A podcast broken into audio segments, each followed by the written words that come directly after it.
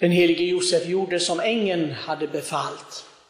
Ja, nu anser väl nästan ingen av oss här att vi har änglar som talar till oss och säger till oss hur vi ska göra i alla livets skiften. Men eh, det betyder inte att inte vi ska också lyda vad som är sagt till oss. Utan hörsamheten för den helige Ande, det är detta som är så att säga det som uttrycker en helig människa. Att låta sig ledas av Gud. Aposteln Paulus han säger att Gud talar genom allt och alla. Det är inte bara genom uppenbarelser. Jag har kontakt med några personer som tror sig ha uppenbarelser. Och jag säger till dem att de ska lugna ner sig.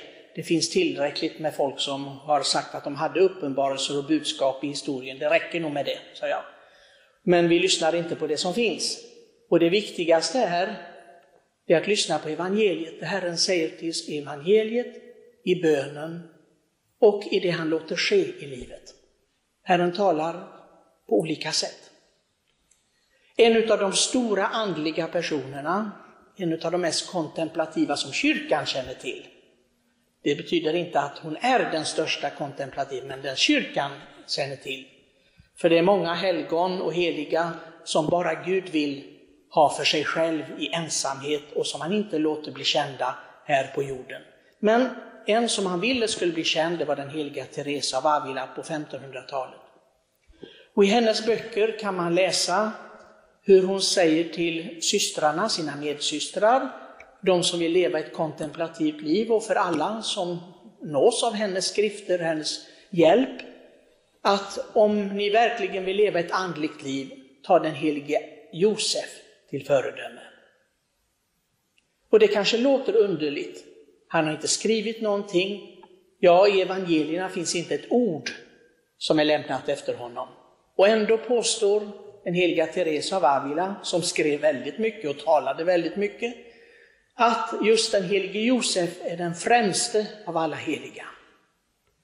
Men vad är det då hon syftar på? Vad kan en människa som är alldeles tyst lära oss? Och lära oss idag, 2000 år efteråt?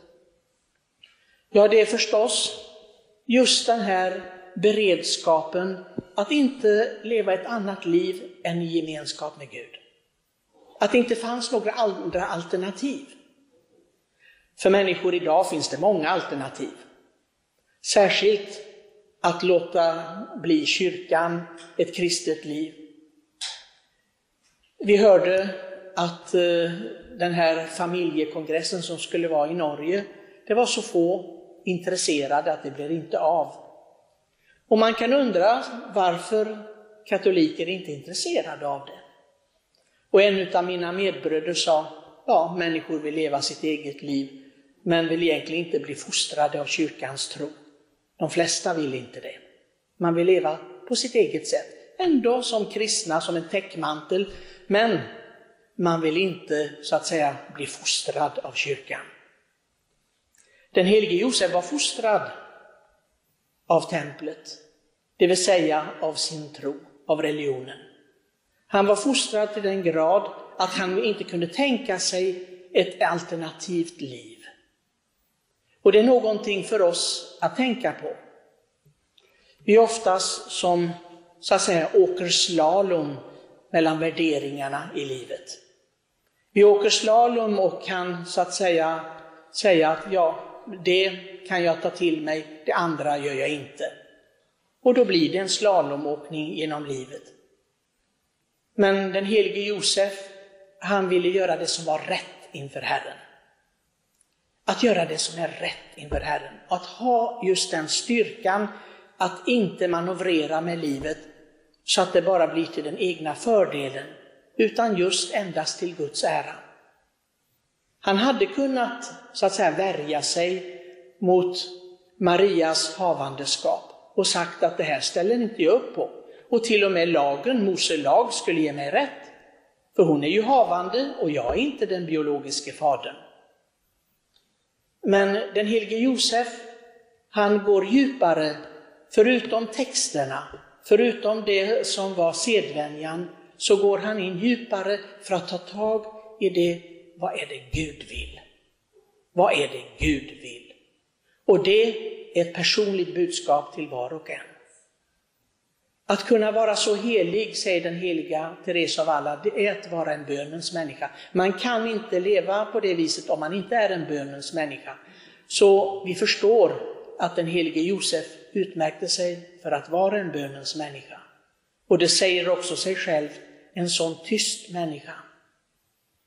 Det finns ett annat evangelium som man kunde välja för dagens firande av den helige Josef och det handlar om den tolvårige Jesus i templet. Och egentligen är det han som ska säga till att Jesus gjorde fel, tillrättavisa.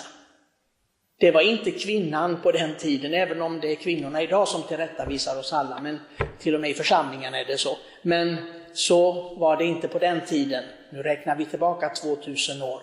Offentligt var det mannen, familjens huvudman, som skulle tala om det var någonting.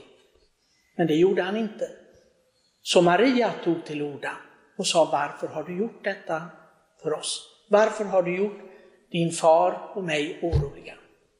Och hon som vet vem som är Jesu riktige far, så att säga, hon säger det är Josef som har denna uppgiften och tillrättavisar Jesus med detta att hon har inte lytt sin far, den som har haft uppgiften att ha fader för honom. Det är precis som Marias ord vill eka ända till oss. Där Maria och Josef som våra andliga föräldrar ser på oss och säger, när vi inte gör någonting som är enligt Guds vilja, varför har ni gjort så här? Varför gör ni så här mot oss? Lyssna på oss, se på oss, se på, om man kan använda aposteln Paulus ord, se på vad vårt liv har lett fram till. Så säger ju Paulus. Och deras liv har lett fram till stor ära. Gud som har upphöjt dem över alla andra människor. Det finns ingen tvekan om detta. Och den helige Josef, han borde vara ett föredöme för oss alla att lita mer på Gud. Även om det ser underligt ut och konstigt ut, att lita, det gjorde, den helige Josef gjorde detta. Vi ska inte bara förknippa, på, förknippa eh, heliga Faustina och andra med detta att förlita sig på Jesus, utan är det några som gjorde det så var det just Maria och Josef. Att lita på Herren i alla livets situationer. Att vara nöjda med sin lott. Tänk vad många som borde ta det till sig. Det finns så många som går omkring och är olyckliga, miserabla, icke nöjda och jag vet inte vad. Och detta är inte någonting välbehagligt inför Gud, det vet vi.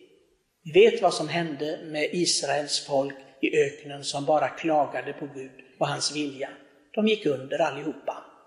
En ny generation, den nya, fick komma in i det förlovade landet, men inte de som blev befriade.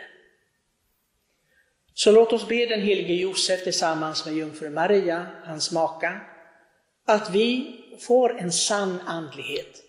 Att vi inte ger upp inför svårigheter, att vi är nöjda med allt som Gud vill.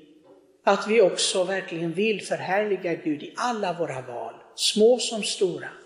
Så att också vi får kallas snickarmannen från Nasarets andliga söner och döttrar.